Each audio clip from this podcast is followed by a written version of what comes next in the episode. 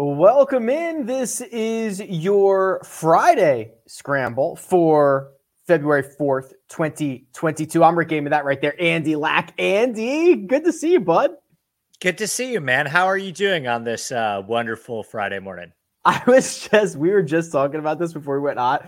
I'm I was sweating the uh the Seamus Power fairways prop from Prize Picks. This is presented by Prize Picks, and he just hit a shot that literally it was skirting the first cut for 15 yards. That I, I was like having heart palpitations watching that. Yeah, as if we didn't have enough stuff to sweat already. Prize Picks really takes it to a new level. Um, gotta hand it to them. I think it's so much fun because every single shot, like a fairway, a green, it uh it comes into play depending on what you got going with prize picks. So we'll get into that very shortly. How, how will um, the other the other sweat that you have to go through is uh, whether the volunteer gets it right? Like whether the volunteer can see from 50 yards away whether they're in the first cut or whether they're in the fairway. Like that's that's also the sweat that I'm worried about. yeah, which you know, who who can really say? Uh, I saw. I always see those people. I always sometimes when I'm watching tournaments, I always see those guys that are doing shot tracker, and I kind of want to have like a conversation with them and learn more about their job and the ins and outs of it, but I also don't want to distract them at the same time either. Yeah, they'll never they'll never be able to get their focus back. Bill in the chat also sweating it uh, as well. Said made it by that much, very very small, but Seamus Power uh, two for two in fairways as we get into this. Um, We'll, we'll talk about prize picks in a second. I want to talk about it soon because there are some guys that have not teed off yet. But let's talk through Pebble Beach real quick because we've got one round in the books. They are, as we speak right now, uh, a lot of guys getting started on their second rounds, and a couple of names at the top of the leaderboard, Andy, that we've we've been keeping a close eye on over the past couple of weeks. Tom Hoge at it again, popping up again, and Seamus Power, who legitimately has transformed transformed into a completely different player in the last six or eight months. Yeah, I said the same thing on uh, my podcast earlier this week. Like the only thing with Seamus Power that we need to get comfortable with is seeing those shorter numbers close to his name because you look at all of the stats, like he is a top five golfer in this field. Um, he, I believe he has seven top 25s in his last eight starts. Like he's playing some incredible golf right now. He checks that Talor Gooch box that you could even say this about Cam Smith as well, where the numbers all suggest that he is very, very, very close to a win.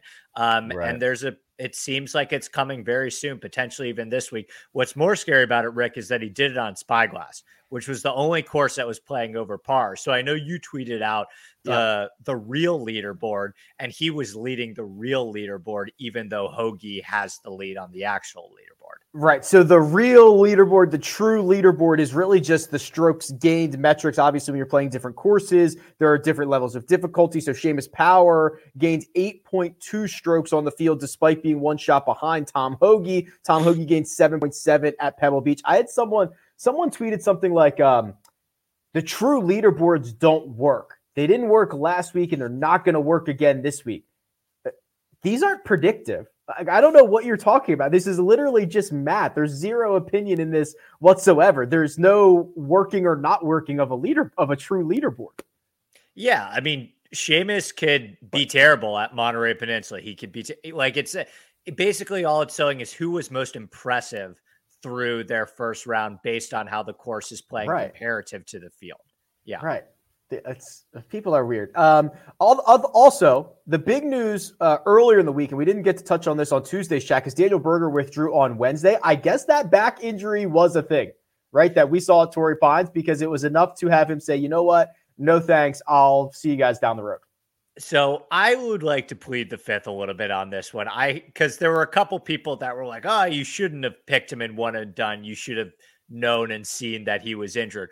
Well, I was at the tournament watching with you most of the time on uh, Friday and Saturday. And so I kept seeing on my Twitter timeline, Berger looks terrible on coverage, but I wasn't actually following Berger in person. I was following other guys. So I didn't see him holding the back at all. And if he's playing this week, I'm going to always like if the narrative is how many times have we seen a narrative where oh this guy's hurt he gives some bad quotes but he ends up playing the tournament and is absolutely fine even though everyone gets scared off that was kind of where I was going with the Berger Zach. I, I thought, listen, if he's playing in this tournament, he should be fine.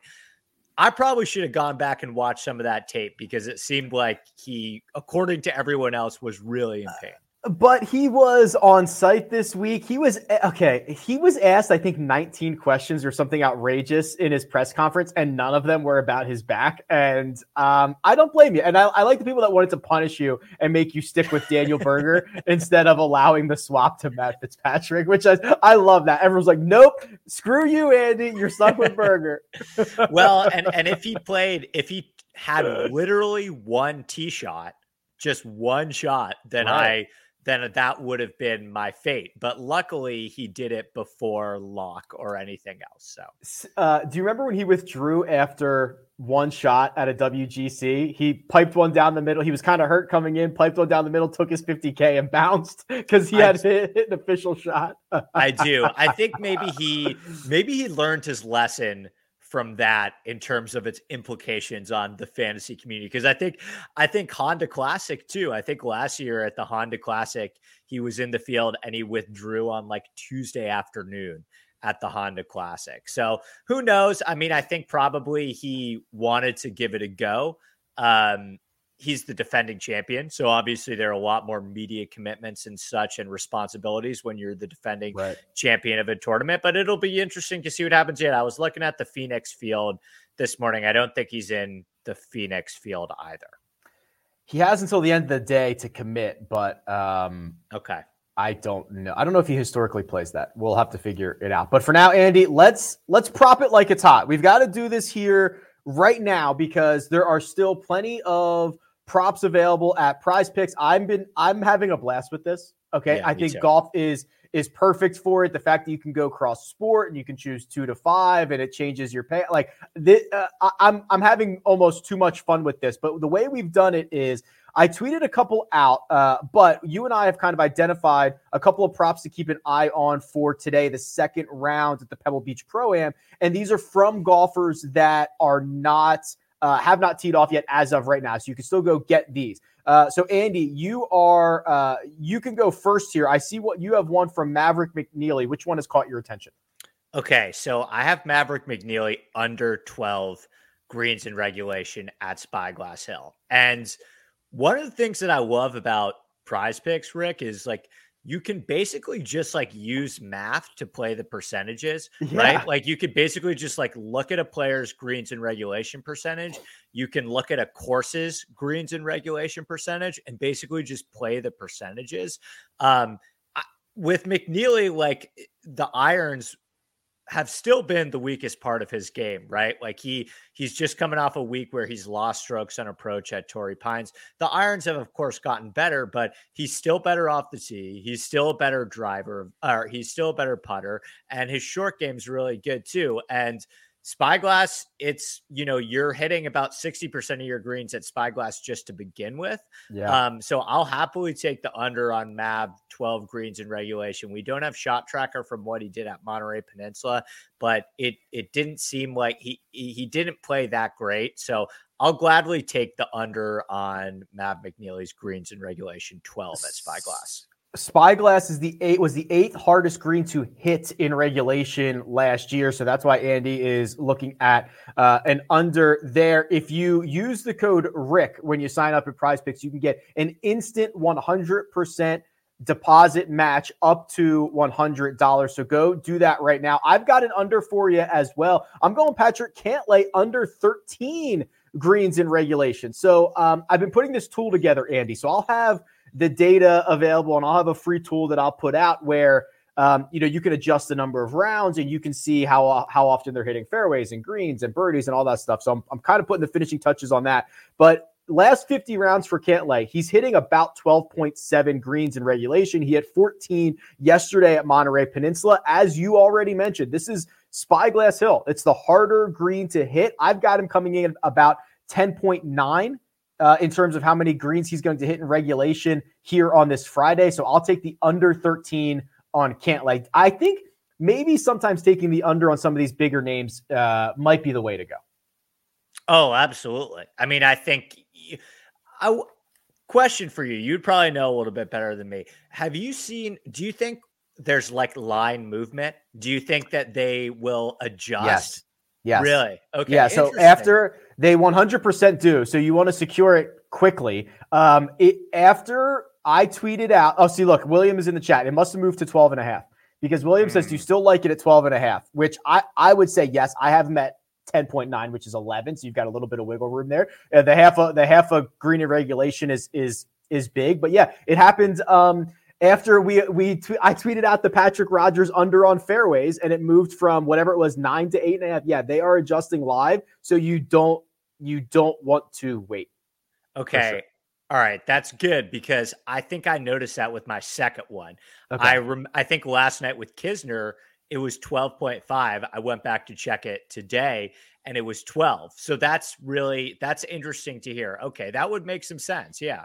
Okay. Oh, you have Kisner here. Okay, so I have an over on Kisner. You have an under on Kisner. So yours is under greens and regulation, right?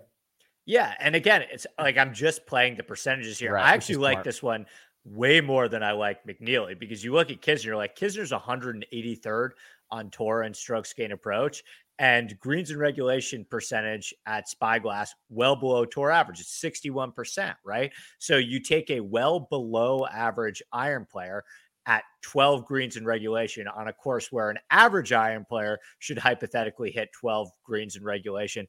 I'll take the under. That's my favorite one.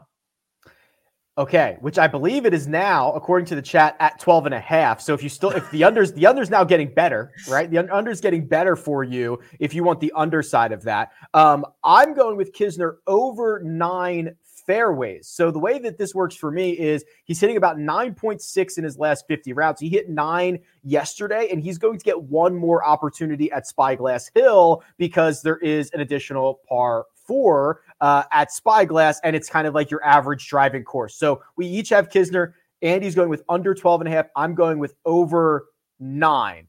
Let me ask you this, Andy, before we wrap this up. And you probably want to get these in right now because these guys are going to tee off pretty quickly. Use the code uh, Rick. There's a link in the description, all that good stuff. I like the fairways and greens ones a lot because that's just like one shot, right? Like it's just one shot. If you're talking about shooting a score. You could have a blow up hole. There's kind of a lot of things that have to go in your in your direction. I know it's a smaller sample size, which tends to be more random, but I'm really liking, especially the fairways, because it's the only time you have a literal perfect lie every single shot. Yeah, and you're also able to use math more when you're talking about those. Like it's easier to say, yeah. okay, let's look at all of the data from these courses and say, okay, what's the percentage that people are hitting greens? What's the percentage of people that are hitting fairways versus scoring average? Is there's a lot more variables that go into just average scoring average than there is the specificity of how easy or difficult it is to hit fairways or greens. So I agree with you as well. I, I think um, you know, fantasy points. Like I'm sure they're going to keep adding stuff too. Um, but I have been more attracted to fairways and greens as well, like you. The one that I think is even more difficult is birdies because you could have a guy pumping it to eight feet or 10 feet every single time. And if he lips a couple of putts out, that's tough. But yeah, fairways and greens so far have been uh, very, very good to me. So I'll probably stick in that route as Seamus Power putts for Eagle. He missed it. Yeah, Tom, Tom Tom Hoge double bogey as well, which my sixty-five to one ticket. Uh, not going to say it's up in flames, but uh, not looking as great as it did five minutes ago. All right, fair enough. So that'll uh, that'll conclude our prop it like it's hot segment. Again, use the code Rick over at Prize Picks, 100% instant deposit match up to $100. You can do mixed sport entries. You can do anywhere from two to five props on the same card. I, I especially uh, uh next week is going to be absolutely bonkers with I'm sure Super Bowl stuff and waste management stuff. So uh, very very much enjoying uh, my recent foray into prize picks. Now, we have to talk about everything that's going on in Saudi Arabia. We got to have a little fun in games, but first, we're going to take 30 quick seconds.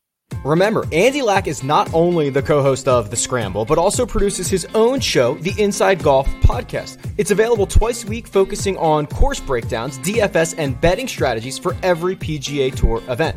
Admittedly, I was drawn to Andy for his data driven approach, which you'll find on his Sunday shows as he breaks down the field, but I'm even more impressed by his passion for course architecture, which offers a different perspective of our great game. Mix those two together with insightful and humorous guests who don't take themselves too seriously, and you've got a recipe for a great podcast. Follow Inside Golf on Twitter and download Inside Golf wherever you download podcasts.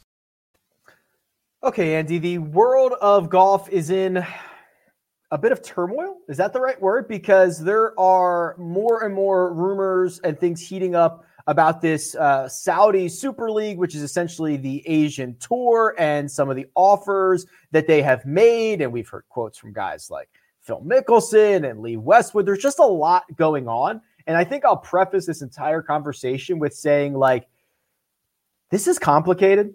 This is complex. There are um, uh, political angles, there are moral angles, there are financial angles, there are organizational angles. We're not going to be able to cover all of those today, but there's just a lot happening here. Yeah, there's a lot to unpack. Um, I it's obviously a developing story, and we're not we're not reporters or anything. So we're we're right. basically just talking about the information that we have. Bryson has already earlier this morning. I was talking about this with you before we went hot. Like he's already commented on Instagram, like that offer is incorrect or something. Of course, I'm referring to probably the biggest story out of this, uh, outside of the Phil stuff too, which we'll talk about as well. But Bryson was reportedly offered 130 million dollars to be the face of the Saudi Golf League. What now, do you think? Is, what, what do you think comes with being the face of the Saudi Golf League? What are what other requirements do you think are uh, are uh, expected of you there? I don't know. I don't I don't think that from my understanding of the reason why the Saudi Golf League is going to be a little bit different in terms of their format and presentation, like what they're kind of going for is they want to do smaller field events, they want to do no cut events they want to implement a team aspect to it. There's a lot. I mean, if you look, if you just look at it on the surface, Rick, like they're saying a lot of things that would make golf more exciting and entertaining. Sure. On on the surface, right? Like there are a lot of things with the PGA Tour maybe that feel a little bit outdated or don't do the best job of drawing new fans to the screen. And Saudi, the Saudi Golf League is basically saying, like, hey, we see a lot of room for improvement in these things. Now, obviously, there's, like we said, moral and political implications with all of that. But the understanding that I get from the Saudi Golf League is it's a pretty good deal. I don't think your actual performance on the course matters as much as it would on the PGA Tour in terms of your ability to make money. No, it won't for the big names because they'll kind of have like guaranteed contracts. We heard the like a thirty million dollar offer for Ian Poulter and this outrageous offer for Bryson DeChambeau. With the way that yeah, they're trying to have smaller fields and bigger payouts. It's just kind of like more guaranteed money. I don't think anyone. I, I can't argue about the golf side of it right? Like no one is like, okay, yeah, sounds great. Or you want to do a team aspect. It's the same thing the PGL wanted to do. Like, okay, let's let's innovate a little bit. You know, the PGA Tour has been around for a very long time. They've done some innovation, no problem there. So from the golf side, makes complete sense. It is the the fact that this is run by a financial arm of what is a, what is a hostile government. It, it would be like if the United States Treasury was trying to bring uh, high profile athletes over uh, from other countries, and maybe our political standing in the world isn't so great, right? Like, like that's what the concern is. So Bryson, it to me, Bryson's the perfect target, right? Bryson is the perfect target. He is not only um, you know wants to be a billionaire, but it, it is like he has he has convinced himself that he is unique, that he is innovative, that he is changing the game, and I think he could convince himself to go do this. Okay, so I agree with you. I think Bryson is the perfect target. And here's the thing that that I find interesting about it. So you hear like what is the reason if it's that much money, what's the incentive for guys on the PGA Tour to stay, right? And Rory McIlroy has talked about this a little bit before in interviews where you get to a certain point where like Rory really cares about his legacy, right? Like he wants to have, I don't know, he wants to win 30 times on the PGA Tour or something like that. Do you think Bryson cares about that? Like, do you think that Bryson cares about winning 30 times on the PGA Tour and being in the World Golf Hall of Fame and stuff like that? If you asked me five years ago, I would say absolutely because he wears like the hat and he and he has like Ben Hogan's name or whatever stamped onto his wedges and stuff like that. And he's kind of like this golf historian who wants to walk sure. uh, down the same paths that that the the guys before him did. I don't necessarily feel that way anymore. I, I think that he is he sees himself. Um, listen, I I think he sees himself the way that a lot of other billionaires do. Not that he's a billionaire yet, but like Elon Musk, Jeff Bezos, those guys think they are changing the world. They're a little bit quirky. You've got to be to kind of be to be willing to do some of the things that he's willing to do. I think he falls in line with whatever percentage of the population thinks like that.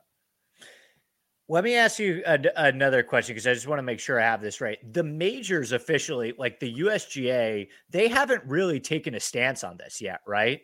They so, gave a very lukewarm support of the PGA Tour, but they, they could also squash this. The, the, the, the majors could squash a lot of this by saying, joint statement we stand with the PGA Tour. If you leave the PGA Tour to go take this money from the Asian Tour, you're not playing in the majors. And then I think you'd have a lot of guys thinking, okay, maybe I shouldn't consider this because if you're Bryson and you get paid 130 million dollars and you get to play the majors, you not only get money but you also get legacy opportunity. Like that that is if you don't have the majors it makes it a harder a harder um, conversation.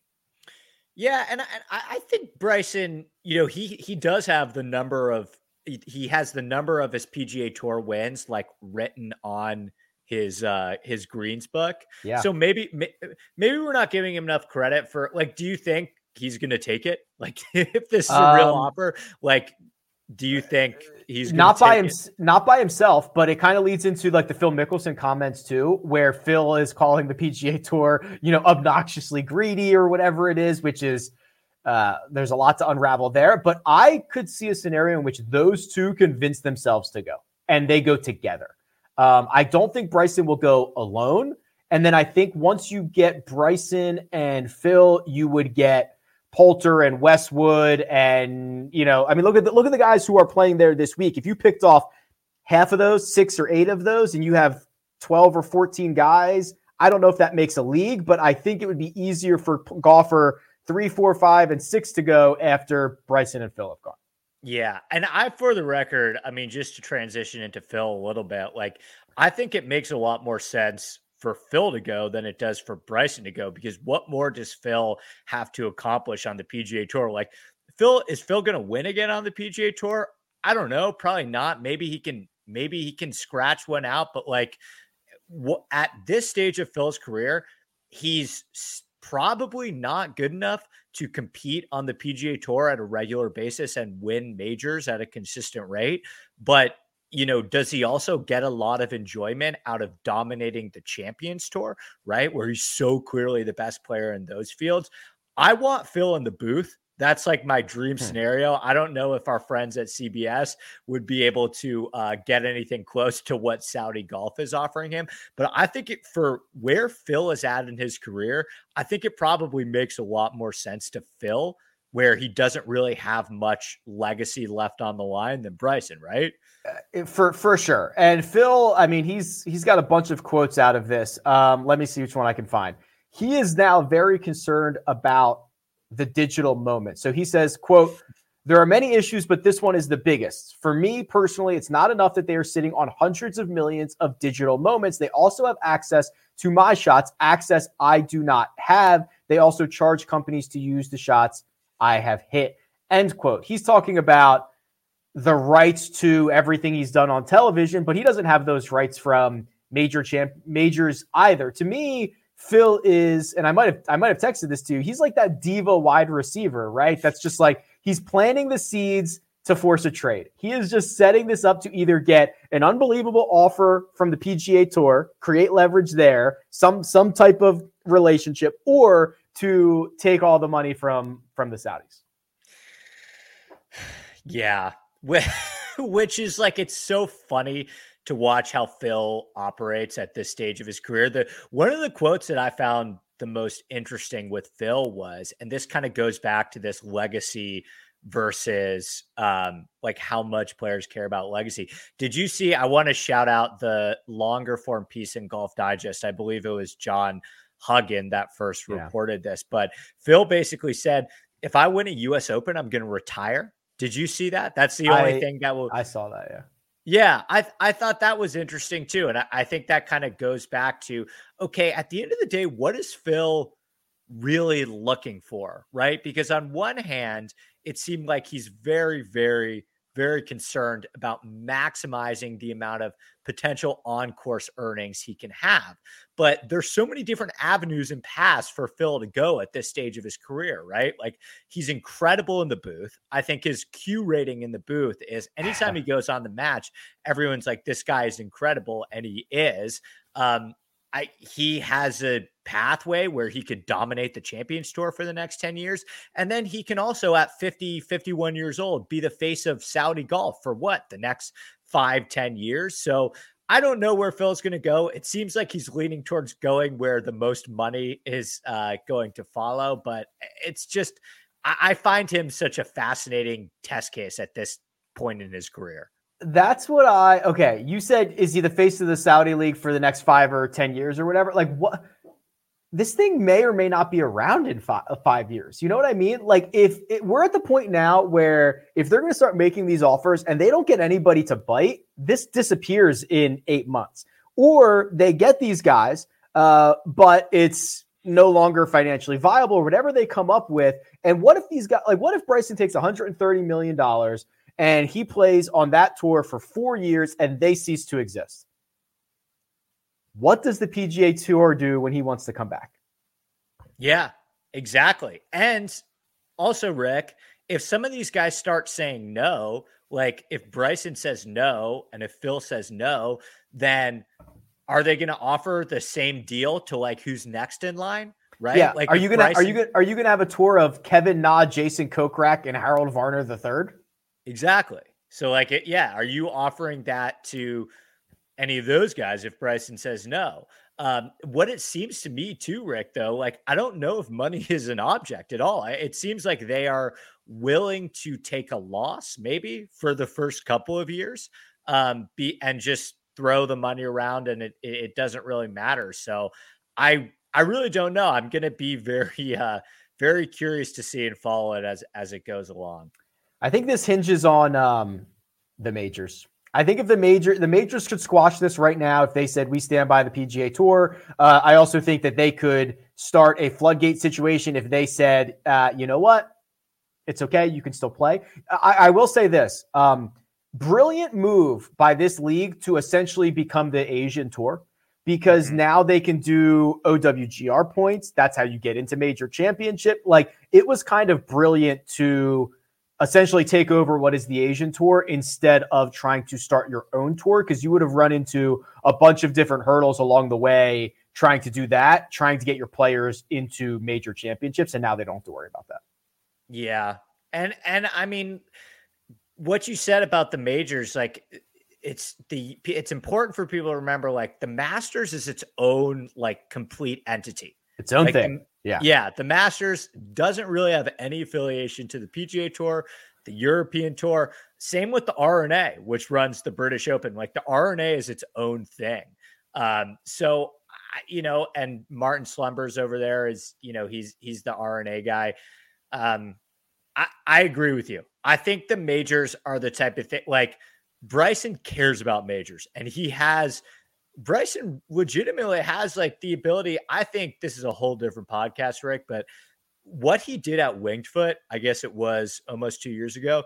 I think because it was COVID, because there were no fans, uh, because it was during football season, like that major championship win has kind of seemed like it's gotten lost to time a little bit. Yeah. One of the more underrated sporting performances of the last decade. Like he won the US Open by five strokes. No one else shot under par. And Bryson's, I love Bryson. He's such great TV. When he is playing well, um, and in the mix, or even if it's kind of a tire fire, like he is the biggest asset that the PGA Tour has right now. So, um, and I think he's gonna like I think he's gonna figure out Augusta. I think he's gonna you know, be great. So I, I don't know what's going to happen. Oh, we can do kind of a soft pivot here because Bryson withdrew from the Saudi International this morning. So before the the second round started, and he is uh, continuing to cite that wrist slash back injury. Um, is is the way that he has trained over the past couple of years? Is this are we going to start to see this come back to bite him, or or do we think that this is just kind of one off stuff and maybe he can get healthy.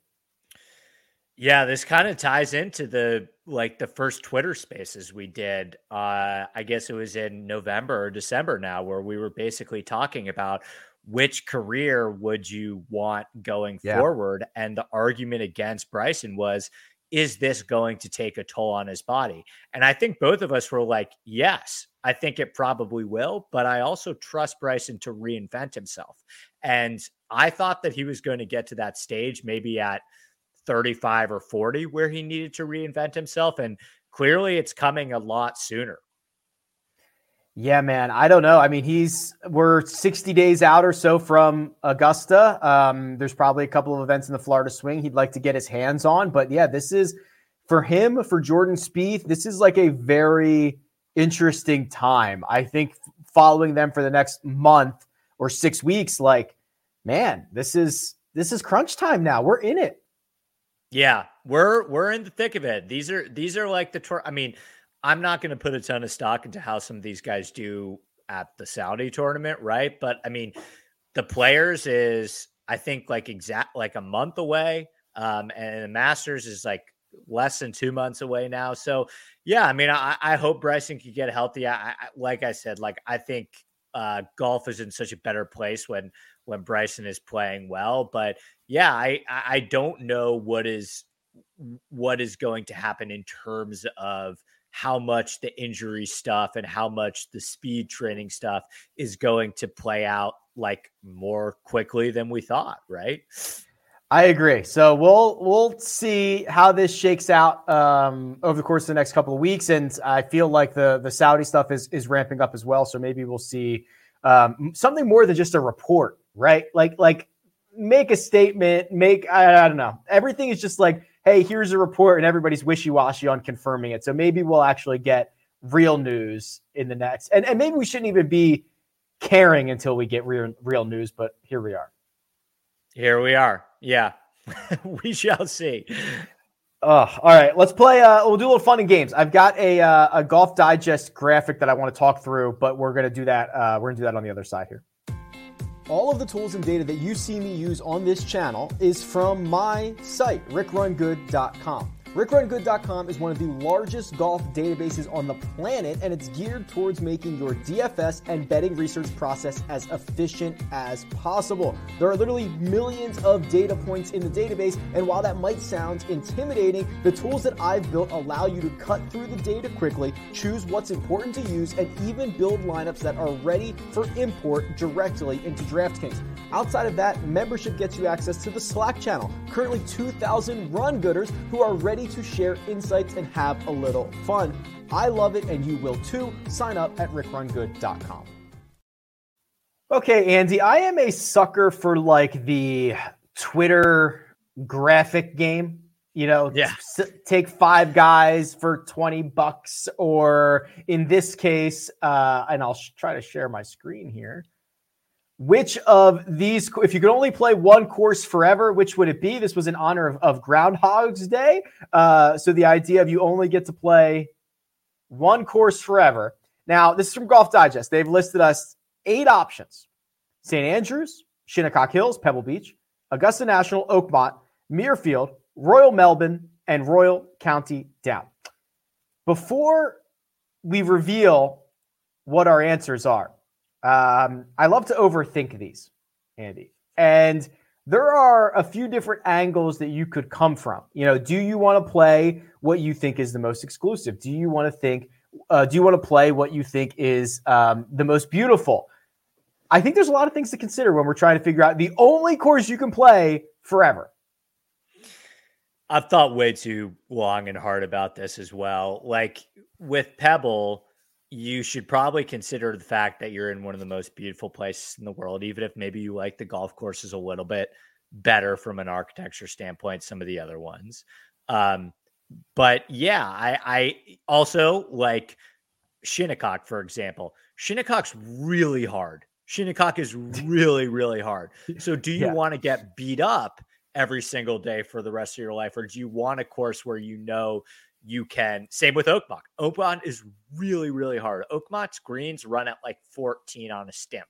It's like putting on glass. So do you want to play that every day for the rest of your life and get beaten up every day? That's the other thing that I was kind of considering. No Dak too many says Augusta, please and thank you. Which I okay, that is the default immediate answer for everyone because first of all, it is the the only place that you you know basically every other golf course in the world with enough money you can get on. Augusta is is not right. You've you've got to either get an invite or you've got to get uh, you know membership through through their process, and uh, that is obviously the default answer. But you have to remember, Andy, there's going to be like six months a year you're not going to be able to play Augusta National because they shut it down for a long period of time. Um, you know, the grass goes through its kind of dormant stage. So I, I, think weather and location, like you have to rule out some of these just because you're not going to be able to play them all the time.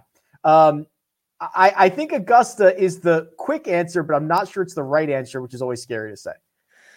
Augusta was my first thought. I think Royal Melbourne is like the hipster architecture uh, answer. Like that course is supposed, I mean, is same as a Mackenzie. They're both well. Mackenzies. Yeah. Yeah. So same guy who designed Augusta. And um, I, people have raved, uh, said unbelievable things about Royal Melbourne from an architecture yeah. standpoint. Um, plays really, really firm and fast. We saw it for the President's Cup um, a couple years ago. Um, I, I I'd probably go Augusta, Rick. I think I'd probably go Augusta. I think there's something about Augusta where um, the element of unknown and the um, the fact that it feels so elusive and so um, it, it, the history there and and it just feels like such a special special place. Um, and I don't think that for the tees that I would probably be playing it every single day. I don't think that it is like unfairly brutally hard, right? Like I think I bet you I bet you you you could score a little bit if you were playing well from, you know, the regular tees. I think it's very playable in that sense. So I think I'd probably go Augusta. What about you?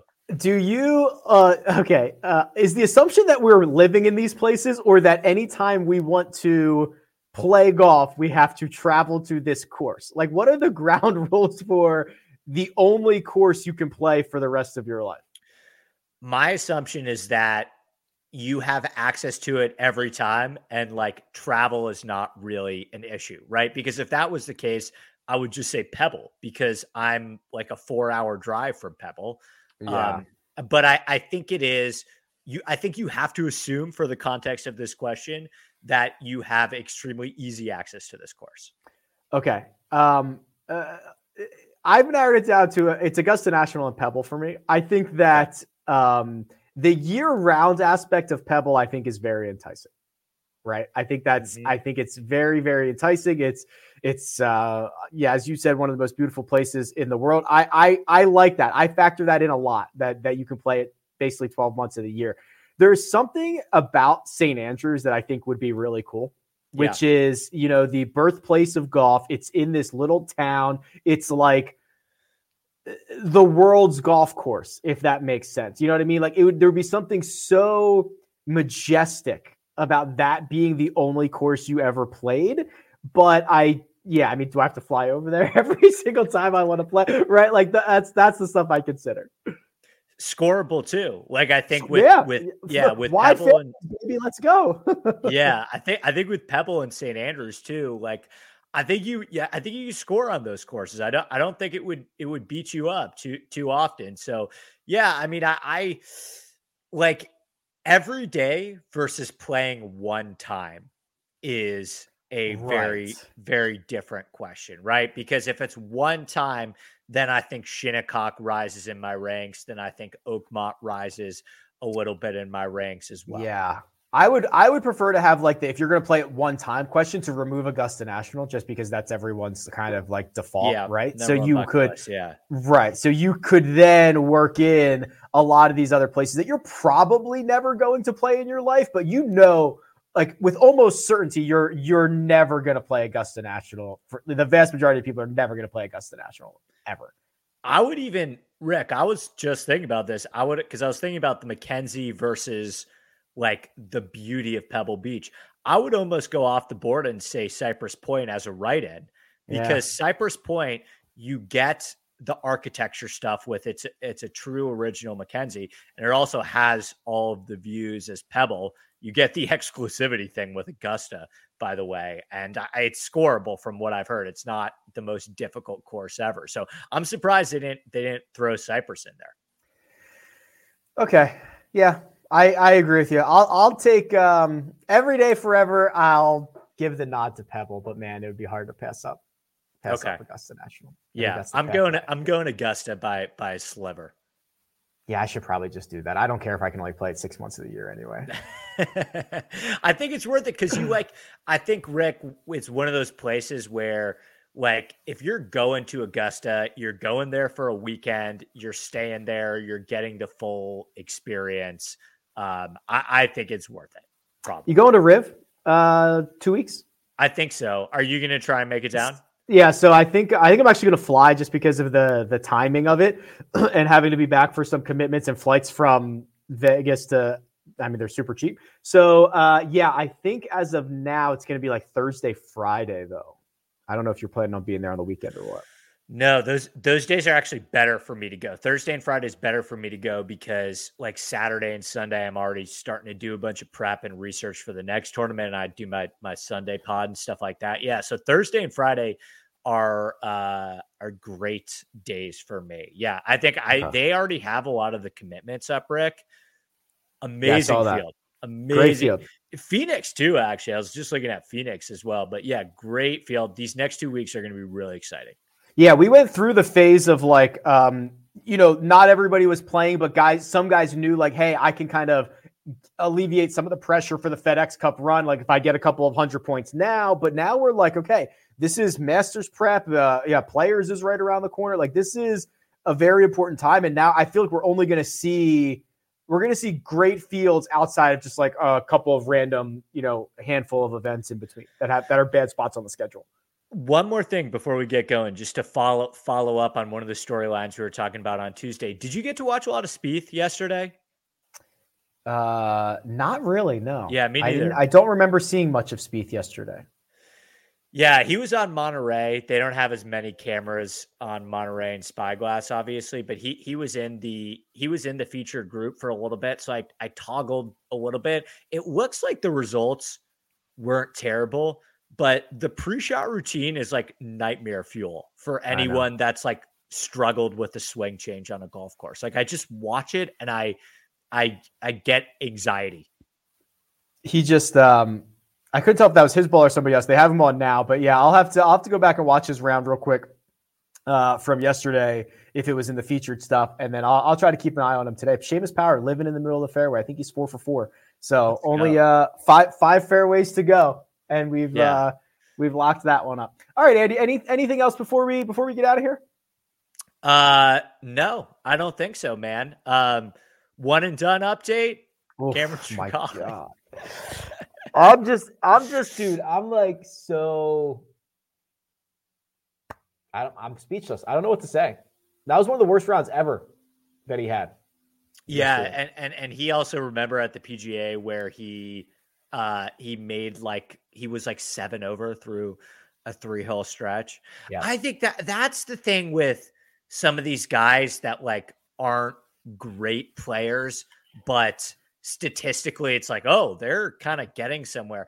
Every time it seems like too good to be true with a Cameron Tringale, he seems to remind us, like, hey guys, at the end of the day, I'm still Cameron Tringale. Like, let's not forget that. I hope that Seamus Power does not uh, that that does not happen to Seamus Power. I'll be very upset if he's just like, ah, by the way, that guy that you knew for like five years yeah. before this six month period, I'm actually that guy. I'm still here. Yeah, I still I still exist. Um, so it'll be interesting to see uh, as the tournament goes on. It seems like we've we've got you know not a crazy leaderboard by any means, but like a nice a nice one shaping up with some good storylines. Kale was great, obviously. Yeah. So um, we'll see where it goes, my friend. All right. Well, we'll get out of here. Big thanks to PrizePicks for uh, presenting the show again. The code you want it's Rick, 100% instant deposit match up to $100. Uh, we've been enjoying the hell out of PrizePicks recently, and we're going to continue to do so. But for now, big thanks to uh, my wife, Armina. She's producing the show behind the scenes. Thank you. Uh, Andy Lack, you can find on Twitter at ADP Lack Sports. You can find me at Rick Run Good. We'll see you on Tuesday.